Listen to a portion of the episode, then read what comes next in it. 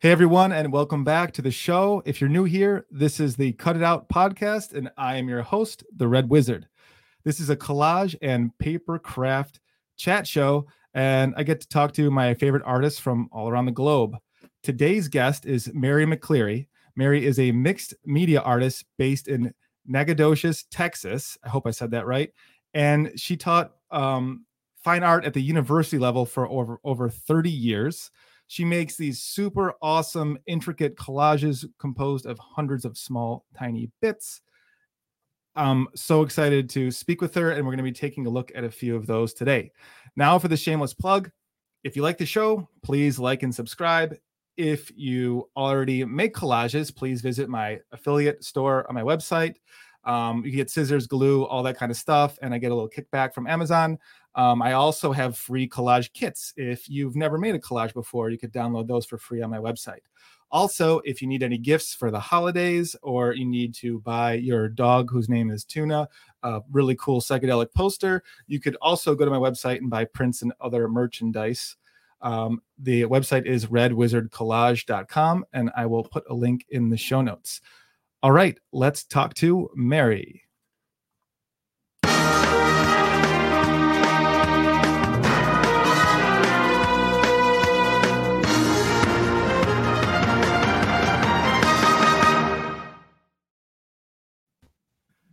Hi, Mary. How are you? Hey, David. Hello from Texas.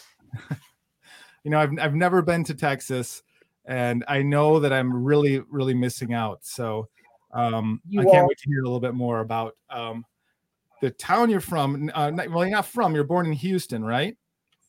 Correct. Yes, I came to Nacogdoches in 1975. It was my first job out of graduate school thought I'd be here a couple of years, get it on my resume, and move to New York or at least Dallas or someplace. And ended up meeting my husband here. And uh, he's an architect. I always kind of thought I'd marry an architect. Didn't think I'd find that architect here in Nacogdoches. But anyway, I've been here now since 1975, which is kind of amazing to think about.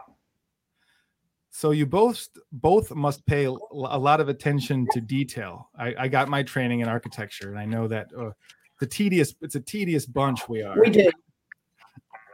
It's so, kind of a da- dangerous combination. Now um, forgive me for saying, but I, am just going to go right ahead and say it. You you you occupy a a, a special uh, tier of collage artists or mixed media artist because uh, Lance Letscher recommended I speak to you um, when I spoke with him uh, a month ago, uh, you're both collage artists, um, and we are. You and I are educators, so I think that's why he wanted us to chat. And mm-hmm. um, now, weren't you recently considered, or didn't the state legislature say that you were like the best two-dimensional artist in the entire state of Texas? Is that a real thing? That's a real thing. That was a wonderful honor that happened a couple of years ago. Uh, the state legislature names a uh, Texas Artist of the Year, a 2D artist, and a 3D artist uh, each year. And it's, it's, at the same time they name their poet laureate. So apparently, from what I understand, the state named poet laureates for years and then decided to add musicians and and 3D artists, 2D artists, and so it it just enlarged the the, the honor and it was wonderful. It was so much fun to go to the legislature and watch them in action. And uh, that was a great experience and a wonderful honor. So, do they give you like a not a key to the city, but a key to all the art galleries, or what? What are some of the what are some of the perks? uh, there's stuff in an envelope, and I don't think I ever got around to opening it. I think that it's just uh, you know a certificate or something you could frame if you had that kind of an office. But it's a it's the legislature actually uh, has the Texas State uh, Commission for the Arts in charge of it, and so they accept nominations from various people, and then they have a secret group of arts professionals that choose the those that will be honored. So I'm not exactly sure of the process, but I've been told that that they're well known people in the arts that do that. So the legislature, uh, they just sort of okay what the uh, art experts have to say. So speaking of art experts, you you taught at the university level in Nacogdoches and uh, one or two other places for over 30 years. What did you what did you teach? I was head of the design department and taught 2D design for for the, the entire time. I taught painting, I taught collage class occasionally. Uh, I taught drawing sometimes, and I very often did the graduate seminar classes, which I loved a lot because you can deal with content in more depth when you're dealing with grad students. So that was fun. I always enjoyed that, and I miss in some ways teaching, and yet in some ways I'm still teaching because I do it on Facebook. Oh, awesome! What do you uh, What do you do on Facebook? Yep, I share I, with my students. I was always sharing imagery and trying to expose them to all different kinds of art and all kinds of visual expression, and trying to also expose them to areas in the liberal arts that they might not have been exposed to in school. And I'm I'm still doing that on Facebook. I can't help myself. I guess I'm I'm just a natural teacher one thing I think is always a little shocking to uh, freshman art students is just how uh, rigorous some of those uh, 2D art classes can be. We think of being an artist as being, you know, uh, kind of loosey goosey and getting to do what we want and, you know, uh, living like, you know, Jack Kerouac on the road or something. But when you get to when you get to the university level and you take 2D class and you take some drawing classes, you find out that you might have four to eight hours of homework every week just for that one class on top of on top of studio time, right? Yep. Yeah, and I always gave a lot. I was a very demanding teacher, but I thought that that was my students deserved that. I also, uh, in my design class, taught them how to do formal analysis of paintings and had them write long essays on that sort of thing. They mm-hmm. were just horrible to grade. They took so much time, but I wanted them to learn to write at the same time that they were trying to do art and design.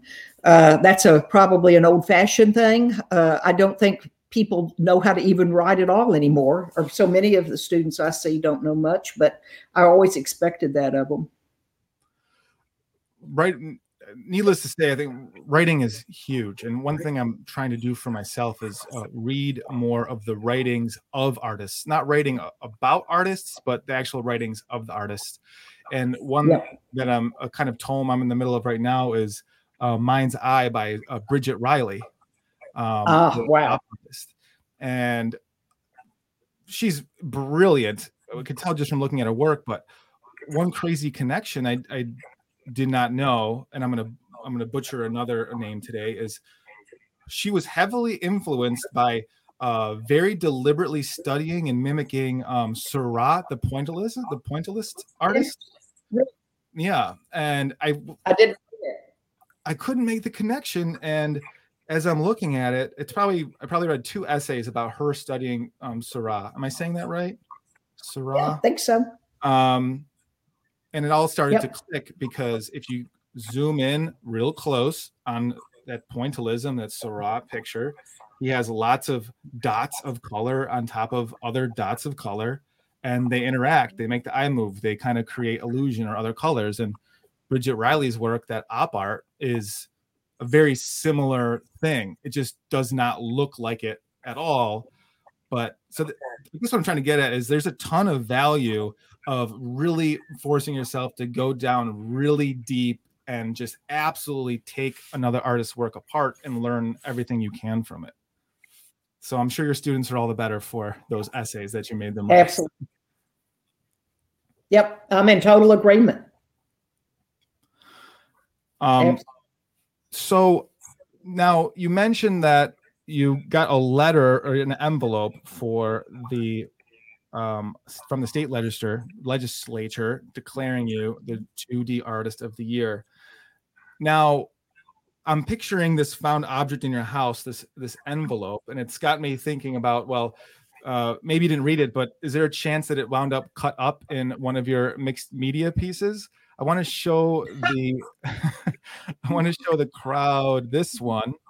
This is um, I'm sorry, could you tell me the name of this one again? It's called Fiat Lux. F F I A T and then L U X which is Latin for let there be light. Interesting. And uh, do you want to hear a little bit about it? I would. I would what do you want? Tell me what what you want. Sure. So, well, for people who are just listening, well, we're looking at a. Um, I'll. Ex- you want to just explain what it looks like first, and then we could get into. I'd love to hear about your methodology because you're the first um, artist I've had in here that really kind of makes figurative work using tons and tons of tiny bits of of uh, collage material. So, correct, correct. Um, so I really we were broken up and I didn't hear you that well. So you want me to talk about the technique or the content or which area? Um, why don't we talk about your your your technique because there's a lot going on here. Okay. Beautiful. There's a lot. There's a lot going on. So this collage is about oh 30 something tall by about 45 inches wide. Uh, and it is made up of lots and lots of bits and pieces of various materials. Uh, a lot of the flowers are seed beads. There's rolled up paper that's rag paper that's been uh, painted on both sides and then rolled up. There's a there's a matchbox in the lower uh, left hand corner that says Fiat Lux. That's where I got the title. Um, and, but it's not a real matchbox. I made it to look like a, a real matchbox is not going to be archival. So mm-hmm. it's a I made I made a, my own Matchbox, but I bought that label. It's an old Matchbox label to put on it. Mm-hmm. Uh, there's just all kinds of materials. A lot of painted string, painted cording, uh, painted uh, sticks, painted uh, cardboard, or really ragboard of various kinds. I think the clock is probably a real clock face, probably from a watch someone gave me. I get things in the mail from strangers, by the way, and uh, all kind. You may get things like that too from strangers. Uh, I never know what's going to be in the mailbox. The pearls around her neck are, are fake pearls. The um, I'm, as I'm looking at, it, I'm reminded myself of what these things are. I made the candles and the flames out of paper, I believe. The um, uh, the dress is made out of uh, cotton that's I've sort of felted the cotton and then stained it. It takes the paint in a really beautiful way and then cut out the various components for the different colors. Wow. So that gives you a little bit of an idea. The face, the skin, all of that are made of tiny, tiny little bits of sticks and and and um, uh, painted painted sticks that are combined in a mosaic sort of fashion. Do you um, do you uh, draw these out in pencil before you create them? Yes, yes. And this is every piece you see that has a human figure in it is, in fact, a portrait of the person. This was someone I knew who actually uh, uh, inspired this work when she sent or posted on Facebook, I think, the picture of her at a birthday party with holding a cake. And there was something evocative about it that I thought I could use. And so I had her come and pose doing this in a different outfit and with a different hat on and all of that. I ended up then putting making up this interior for her. Um, but it was inspired originally by just a casual picture that she had put on Facebook that I found sort of interesting and then worked from there. I'd like to talk more about painted paper.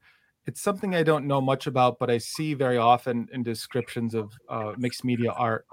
Um, so, painted paper sounds like what it is, right? You take paper cardstock and you paint it with a color. Yes.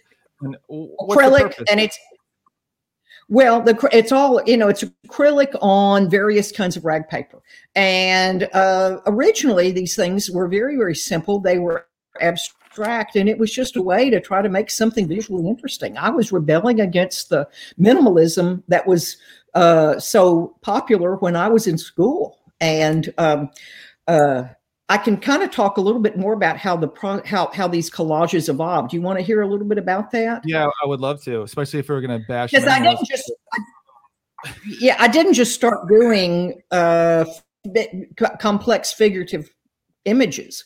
Uh, I was a printmaker all through school and uh, doing everything from elaborate etchings to silk screens, many many color silk screens, lithographs.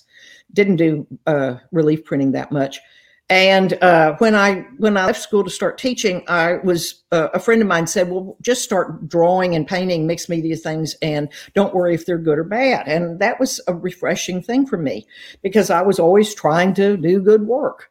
and uh, I worked on these things, and over time started cutting into the paper and flipping up areas of the paper, almost like an advent calendar and then running string through them and they were just abstract they were inspired by folk art and decorative arts. I grew up looking at a lot of uh, decorative arts primarily american decorative arts american antiques. I still look at these things a lot. That inspires my work. And um, uh, over time they got much more complex. And about 1983 to 5 the work started taking on a little bit more of a figurative element and they became t- truly figurative. Uh, actually, inspired by when I became a Christian and started reading the Bible as an adult for the first time in my life, and and got very very deep into translations and word meanings and all the commentaries and all of that kind of stuff. Mm-hmm. What an artist reads always affects their work, and so my work started becoming uh, figurative, dealing with some of these biblical subjects that I had become so enamored of. And they were very simple at first, probably related more to medieval manuscripts, how flat those things are. And then gradually the work became more three dimensional. So that's that's you pro- may, maybe know more than now than you wanted to know, but that's the story. So they it just became much more complex. So, and this all this increasing complexity and influence by reading scripture, did this happen while you were in school? While you were training? no, I was teaching. I was teaching. No, I was very much an agnostic for a good bit of my life, and uh, uh, decided to once and for all explore evidence for various uh, uh, worldviews and was dragged kicking and screaming into the faith because I found the evidence uh, something very compelling. And so that was not what I intended. That's not what you do if you're trying to be a success in the art world, right? That's you, you know that's not the stance most people take. That's why I asked about well while you were training or in school because you know uh, minimalism was it was like you know the the inquisition you know the right? Like everything whether it was architecture art everything had to be a block or a cube and that that was it. And um i would imagine you know some now i'm starting to see a connection and tell me if i'm wrong this kind of um i don't know lack of a better term like in the mosaic effect that you have in your yeah. artwork does remind me of some old uh religious um figurative work. Is that is there a connection there or? Sure. awesome. Sure. Well you can't help but associate this them with the mosaics say in ravenna and various roman mosaics or even earlier ones. Uh and and there are just so many references. Uh sure when I was doing the, I started collage though about 1978, and it was all very abstract and more influenced by architecture and the decorative arts, things like Oriental rugs, um, uh, gosh, uh, Persian miniatures, Indian miniature paintings, um, uh, quilts, uh, hooked rugs, uh, oriental rugs, porcelains of you know Chinese porcelains, all kinds of pattern oriented things. What I found and how that work came about, about was that I, I, discovered that if I had a choice at that time between going to an art museum and looking at say a minimalist show or m- many other kinds of shows, or going to a really good antique show and looking at really really fine. Uh, American or English or French or Italian or whatever uh, decorative arts, I was choosing decorative arts because it gave me more to look at. And so I started thinking I need to get the visual stimulation into my work so that people, when they come to it, won't just be there for two seconds and then move on to the next thing, but maybe will give me five seconds of their time. What I also want, though, is that it's not just visually compelling, but I want meaning to be built into the work. And that meaning uh, becomes more apparent the longer they look. Uh, there's all kinds of symbolism. There's references of all kinds in there. Um, uh, I, I, try to offer my viewer a feast, and they can take it or leave it. But that's what I think my job is: is to offer them something. I offer them my best, basically. I really like that quote. Offer my viewer a feast. That's something that you have yep. in common with. You obviously do with all the visual stuff with your work. I mean, you you offer the viewer a bunch. I do, but I have I haven't walked the plank yet when it comes to spending, you know, uh, months or weeks just cutting materials like it seems that or collecting like it seems that you and Lance mm-hmm. do. And I, I wanted to share a Lance quote hmm. because um, Lance said, I can't remember how long he timed each visitor, but he said like the each of his visitors who look at his work like stops and looks at his his work for you know an average of like 38 seconds or something like that. It, it might be longer, shorter. I can't remember what he said. And yeah. the way he put it was, I have that person's eyes for that time. So hmm. to put it maybe in your terms, like well, Lance, Lance is one of my favorite artists. I love his work. I'm such a fan. I'm a longtime fan of his work, and uh, I've put him in shows I've curated, and I've participated in. We participated in shows together. So uh, it's fun that he introduced us yeah I'm, I'm i'm so happy to chat with you and i guess like the the common thing i'm seeing as i'm talking as i'm um, getting to talk to um, very talented collage artists such as yourself is there's a ton of time spent in the minutia and the detail. And mm-hmm. people can't not pick up on that. That's the common thread that i'm starting to see. The viewer the buyers they're picking up on it.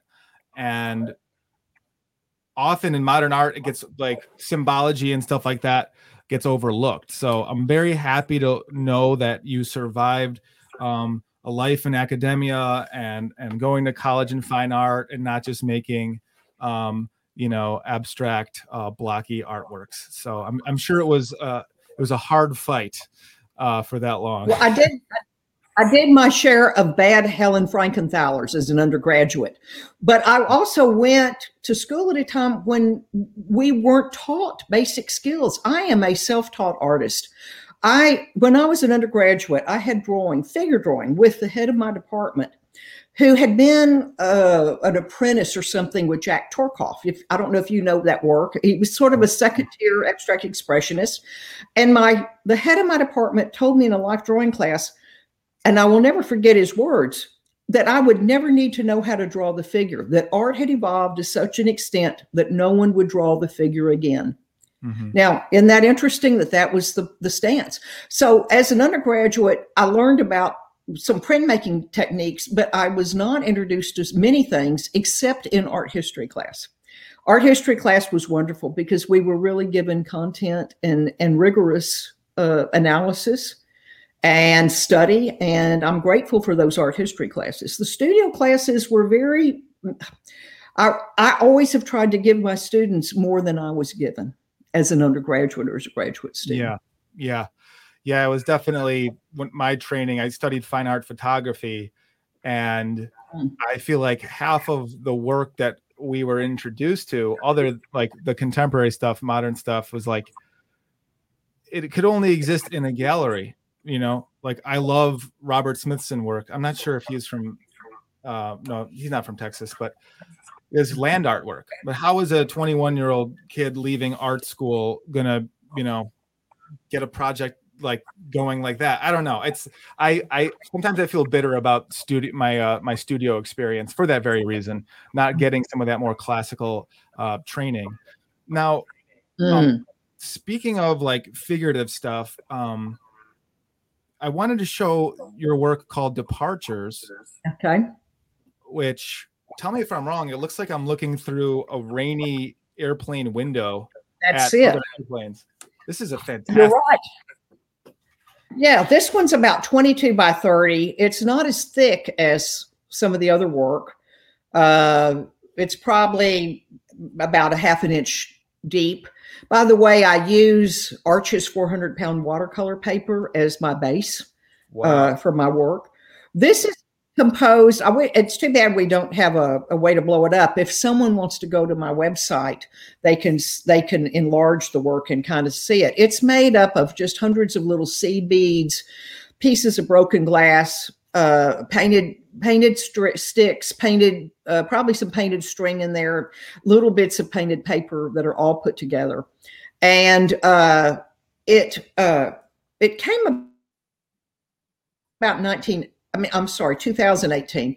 And um, I had been losing a lot of people in my life, family members and friends. And I, I, got the idea for this at the end of that year because I was wondering who will be next? Who will I lose next? And so ended up finding sort of making this as a, a the planes about to depart as a metaphor for that personal experience. Um, the rain on the windows obviously connects with the idea of tears. And uh, so it's a, it's a, it's a different kind of a piece. It's I, I, find my works going in really two different directions here simultaneously, and I like to kind of switch off from piece to piece to piece to uh, as to mm-hmm. which which method I use. I have the piece the, where figurative works like you like you saw just then with Fiat Lux with the girl with the cake, but then this piece is a little more gosh, I hate to use the word impressionistic, but I think it's a good word for that. Sort of mm-hmm. more photo based, more obviously photo based, um, and just playing with really how far I can take the collage um, uh, imagery uh, and do something a little more atmospheric with it. This reminds me of like uh, Chuck Close's um, process, where you have a photorealistic work from very far away, yep. this would look like a photograph, and as you get closer, you realize it's made up of small, like geometric uh, bits. Yes, and, but they're just random pieces of things, and uh, like for the sky, a lot of that are little triangles. They, the triangle shapes, the random triangles seem to work uh, better in sometimes. Sometimes rectangles work. It just depends, but the triangles somehow go back, go back, and become the object a little better than a a, a rect, rectilinear piece does, if that makes any sense. But so all of how does the Arches paper I, hold on to all this stuff? Well, it does. It does, and I use uh, uh, you know jade or some uh, uh different kind of archival glues. You know, they come with different uh, brands, brand names, and um, uh, I hope th- I hope that I hope the glues last you know, you're told they do. You have to trust the scientists that that, that yeah. create them. Mm-hmm. I mean, I keep, I, I live in fear that, you know, 20 years from now, that all these little bits and pieces will be at the bottom of a frame that the glue didn't hold. But I, I just got to trust, trust, uh, trust the manufacturers and hope they know what they're doing. Well, and by then there'll be interns at the gallery or something like that, and they'll, they'll, uh, they'll glue it back together for you. it's beautiful work. And one thing I wanted to, you know, share, you know, with our listeners is to me, most collage artists are beholden to the source materials that they find and they use. But because you use very small things, you're kind of opened up um, things for yourself and you can make art about whatever you want. Um, it's really quite extraordinary that you're able to make your artwork out of all these things but you're able to completely make your your own image, your your own story, all from uh, these tiny things. I don't know. It's just it's something that I've never considered doing or even even even thought was possible. Um, and some of your materials kind of tell their own stories, in my opinion. For example, this piece called um, "Telling the Bees." Mm-hmm. Yeah. Um, is this made out of like fabric and yarn and stuff like that? Well, there's no yarn, but I do collect different kinds of, as I said, cording that's used for upholstery, different sizes of cording, cording. string, cotton string. I, I don't normally use uh, wool like yarn. I don't, uh, I use cotton very often. Uh, that's actual basket that it's painted a part of a basket I took apart that holds the flowers. Oh, wow. There is an actual paperback book there that I've sort of tried to make as archival as possible. The book, uh, gosh, the title is uh, Through a Glass Darkly, which is quoting from Corinthians, one of Paul's letters. Uh, the fabric is made up of bits and pieces of painted paper, but also uh, acrylic that I push through little tiny tubes and can kind of draw almost with the line of acrylic coming out of the paint tube and build I build that up um, the flowers are a mix, some things I made, but also some things I buy. Uh, I'm always on the lookout at at flea markets and uh, antique malls for beaded flowers, and I've collected quite a number of them, and it's fun to use these. Um, oh, there's probably some even uh, 1960s enamel flower pins on there. There's just a whole array of various flower sorts of things. How, so, how so they're fun things for the viewer to find and yeah, that's hmm? um, that's um, no, sorry, I interrupted you. The the ability for the viewer to find um, tiny items, um, some things that are totally unique, some things that are mass produced there's something very special to me where you could look and say, "Oh man, my my grandmother had that pin," or uh, "I remember that book of matches at my dad's house." There's um, that's a very unique effect that you don't often see in artwork, where it's almost like you have someone else's keepsake adorning your work. It's really neat. Thank you.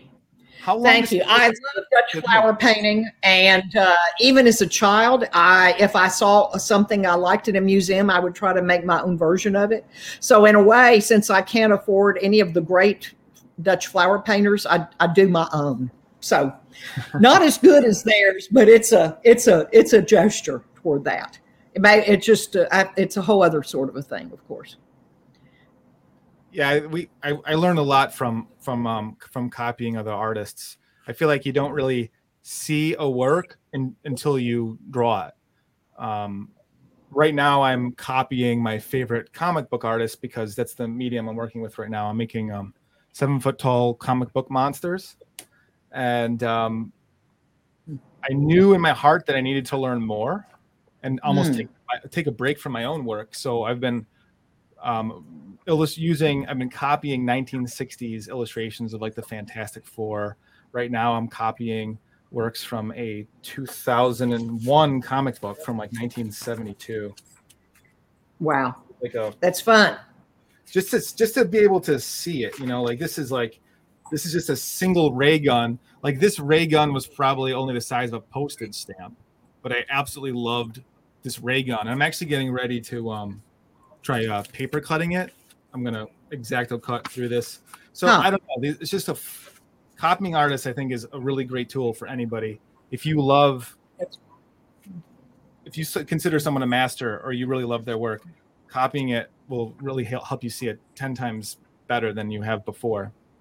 Well, artists have been doing that for a hundred years. More, many hundreds of years. I'm sorry, really many hundreds of years. You go through art history, you see this all the time. So could you share some um, advice for us? I know everyone wants to know how they could be a better artist. You taught people how to do it uh, for over 30 years. You're clearly an awesome artist. Do you um, have any tidbits of advice um, for us? Yeah.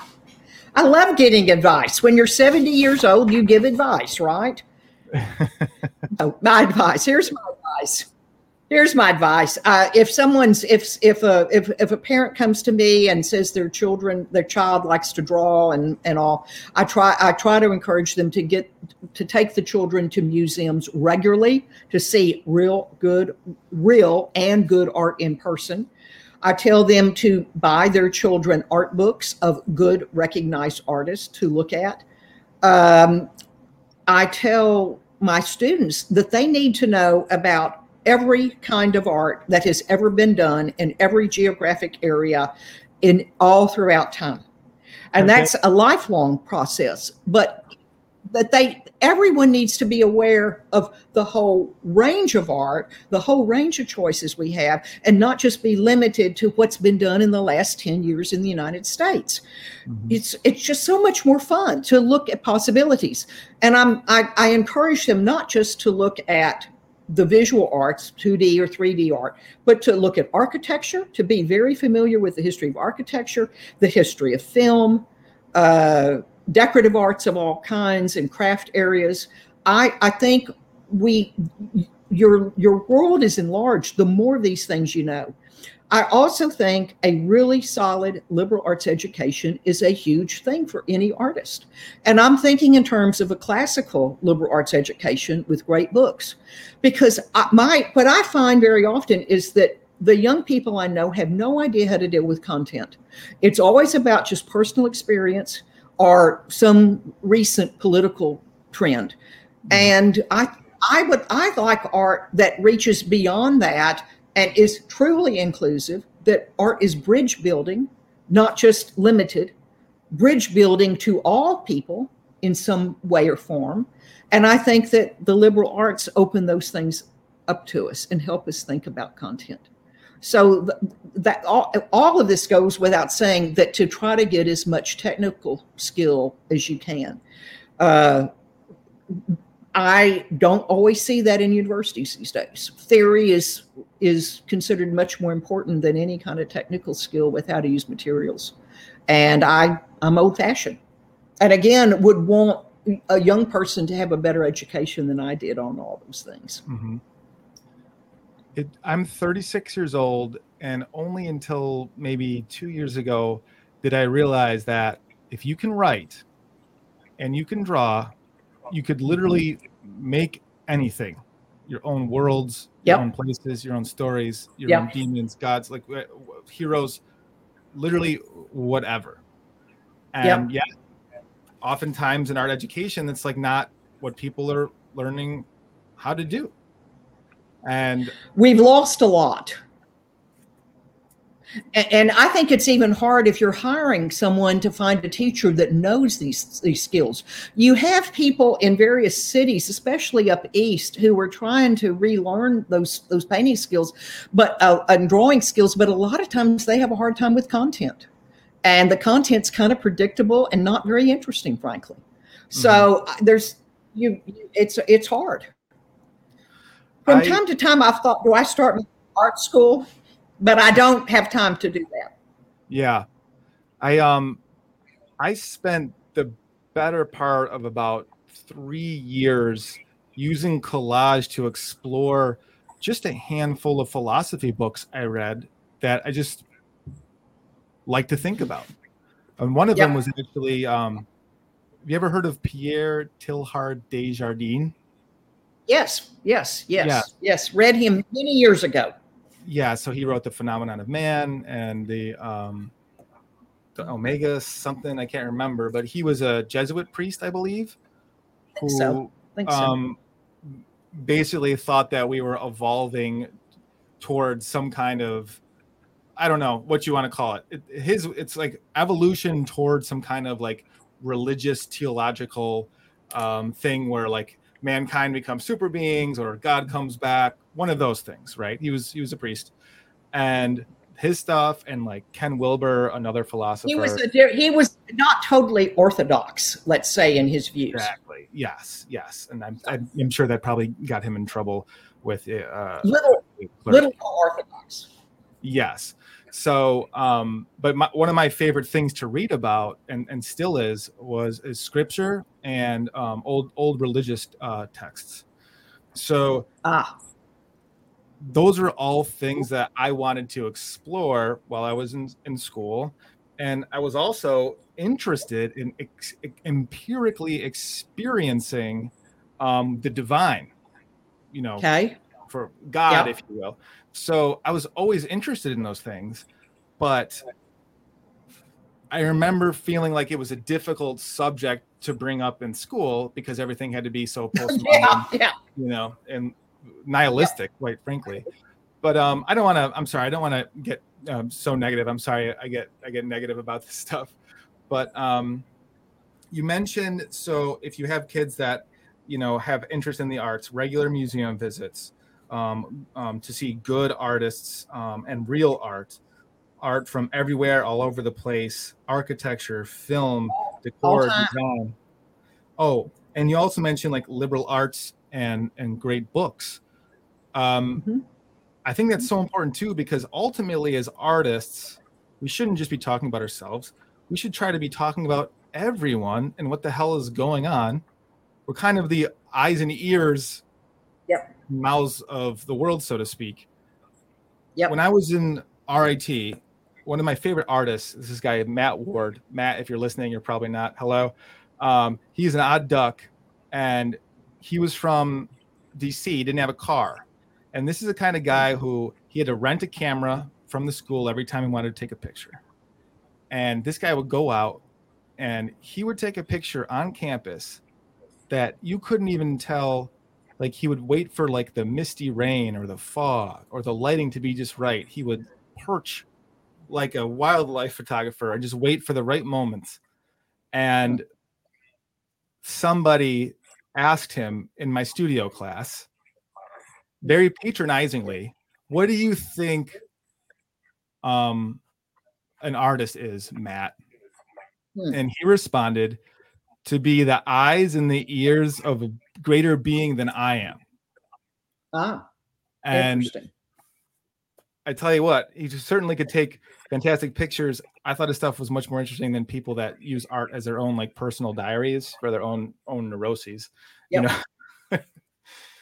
so I agree. I agree. You know, we're all finite. And if I was just going to be expressing myself, I would run out of material in about one and a half minutes.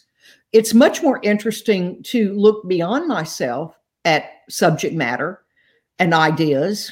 And if you do that, then it's infinite as far as subject matter.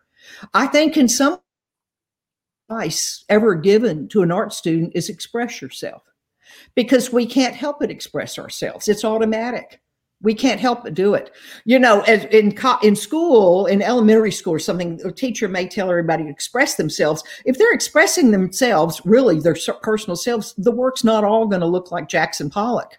You know, but when people are taught that, that all looks alike. It's sort of a formula for quote expressing yourself sure. it's better to look out and and look beyond us, look beyond ourselves into something bigger and to things again that connect with other people. We're bridge builders. Once again, we're bridge builders. Yeah, I think um if five of us are in a room and we're just take a figure drawing class, we all draw the same person, but the result is going to be a mixture of our own vision and our own weird mixture of empathy and observation. So ultimately, we all have our own style. Yep. We all have our own expression, but that doesn't need to be your focus. Your focus is communication. To me, is communication and connection. Correct. Right. Absolutely. Absolutely. Um, I really like your. I'm actually. I wrote down the list of all of uh, your advice bullet points. This is fantastic. I have a uh, two-year-old son and a five-year-old daughter. Um, They're Ah. both. They're both um, like to draw, and right now, my son David he draws like five or six kitchen blenders a day. He goes right up to the sketchbook. and he'll draw this Wow. blender. He draws blenders. It's No, that's great. world right now. So I'm saving these blenders.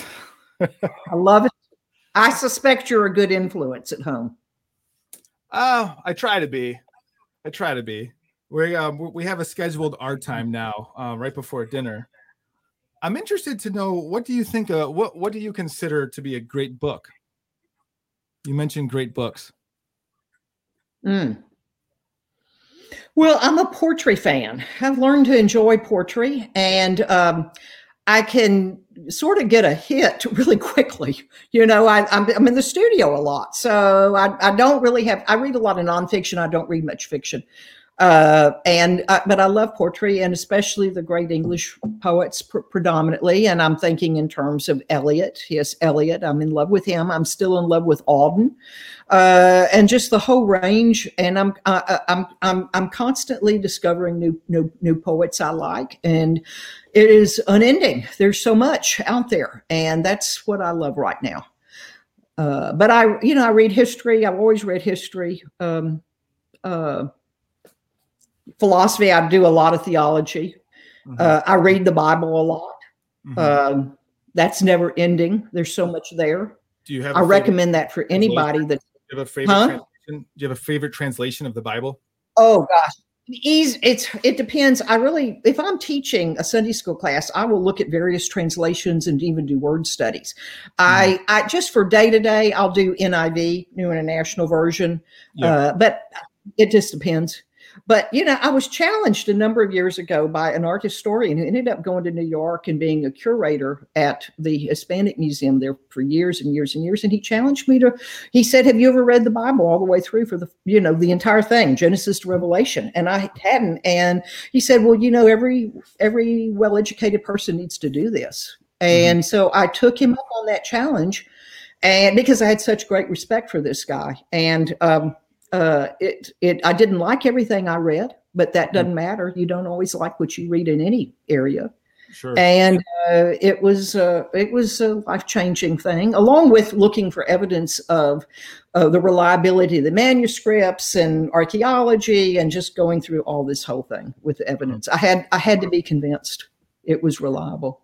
Um, are you are you familiar with Alan Moore? He's a graphic novelist. He wrote like the the Watchmen. It's a very it's a graphic novel. I don't think so. It's basically a big comic. He's a he's a Britishman. It's a basically a really big comic. Time magazine considered oh. to be one of the most hundred best novels of all time. And um, Alan Moore, um, just oh, some words of his very much influenced professional artists of mine. Uh, their project is called Coral Morphologic. They're based in Miami. They take nano photography of corals that they like go out and harvest. They scuba dive, they get these corals, they bring them into a lab, they take like super high res photographs of them and they like project them on the city walls of Miami. And um, so they got me on this Alan Moore kick. And the reason why I want to bring up Alan Moore and scripture is Alan Moore is a practicing um, ceremonial uh, magician or I don't know if the magician is the right word. He he practices magic in like the old, hmm. not the theatric magic, but magic. And okay. it's a very compelling argument for the power of poetry and writing, where he basically, in in his opinion, poetry and and writing. I'm sorry, writing and drawing is some of the first is instances of magic being a very like archaic version of of religious and magical thought. And he literally believes that the practice of telling stories and like create and creating stories is like the closest thing we have towards magic in that we literally impart ideas into other people's consciousness just from writing things down or mm. drawing them. And mm. all of that starts to compress down where um, into things like um, whether it's religion, uh, myth of old ages, stuff like that. These are um, stories, whether real or not, that literally like program us and like are the stories that we all like live on or or with. Basically, yeah. like I do think it's important for for people to read not just the Bible but scriptural scripture from all over the world because like it's like the DNA of people's perspective. It's the DNA of people's um, viewpoints. It's hmm. I, I highly recommend. Um, Interesting. Um, yeah, I think everybody needs to read all these various uh, sacred writings. I certainly did myself. Uh, but you look at you have to look at where they come from. You have to look at there's so many factors to look at. They're not all equal. Yeah, yeah, you it's just slow. Yeah. um yeah. So Mary, thank you so much for for chatting. Um I feel like we covered all of our questions and trying to just I just want to double check because sometimes I really kick myself when I don't ask some questions some questions I really wanted to ask. Let's see. Um, yeah, I think we covered almost anything. Um, do you have do you have anything else? There's a website you can mention the website www.marymccleary.com if anybody wants to see see more uh, examples of my work. It hasn't been updated in a year. I've been working instead of doing my updates, but well, the website get, looks great. I don't I don't think it needs any work. It looks fantastic. Thank you. Well, there's work, there's newer work that's not on their resume, needs updating, etc. So, and links, and I'll put this link on here when I get on there when I get it. So so awesome. that will be fun to share. And you're, David, you're just so nice to invite me on your program. Thank you so well, much. This was fun to get to know you better. I'm very honored for you to join me in conversation because I, I learned a lot and your artwork is super inspiring. Um, talking to you and talking to Lance has made me like realize that I should spend more time like just getting down into the minutia and like cut, cut, cut, cut, cut, and let I let people get lost in the work. You mentioned in the show, you said um, offer my viewer a feast, and that's one of my biggest takeaways. And I think a lot of us can learn um, from that advice. Thank you. So much. Thank so you. Thank you so much, David. Thank you.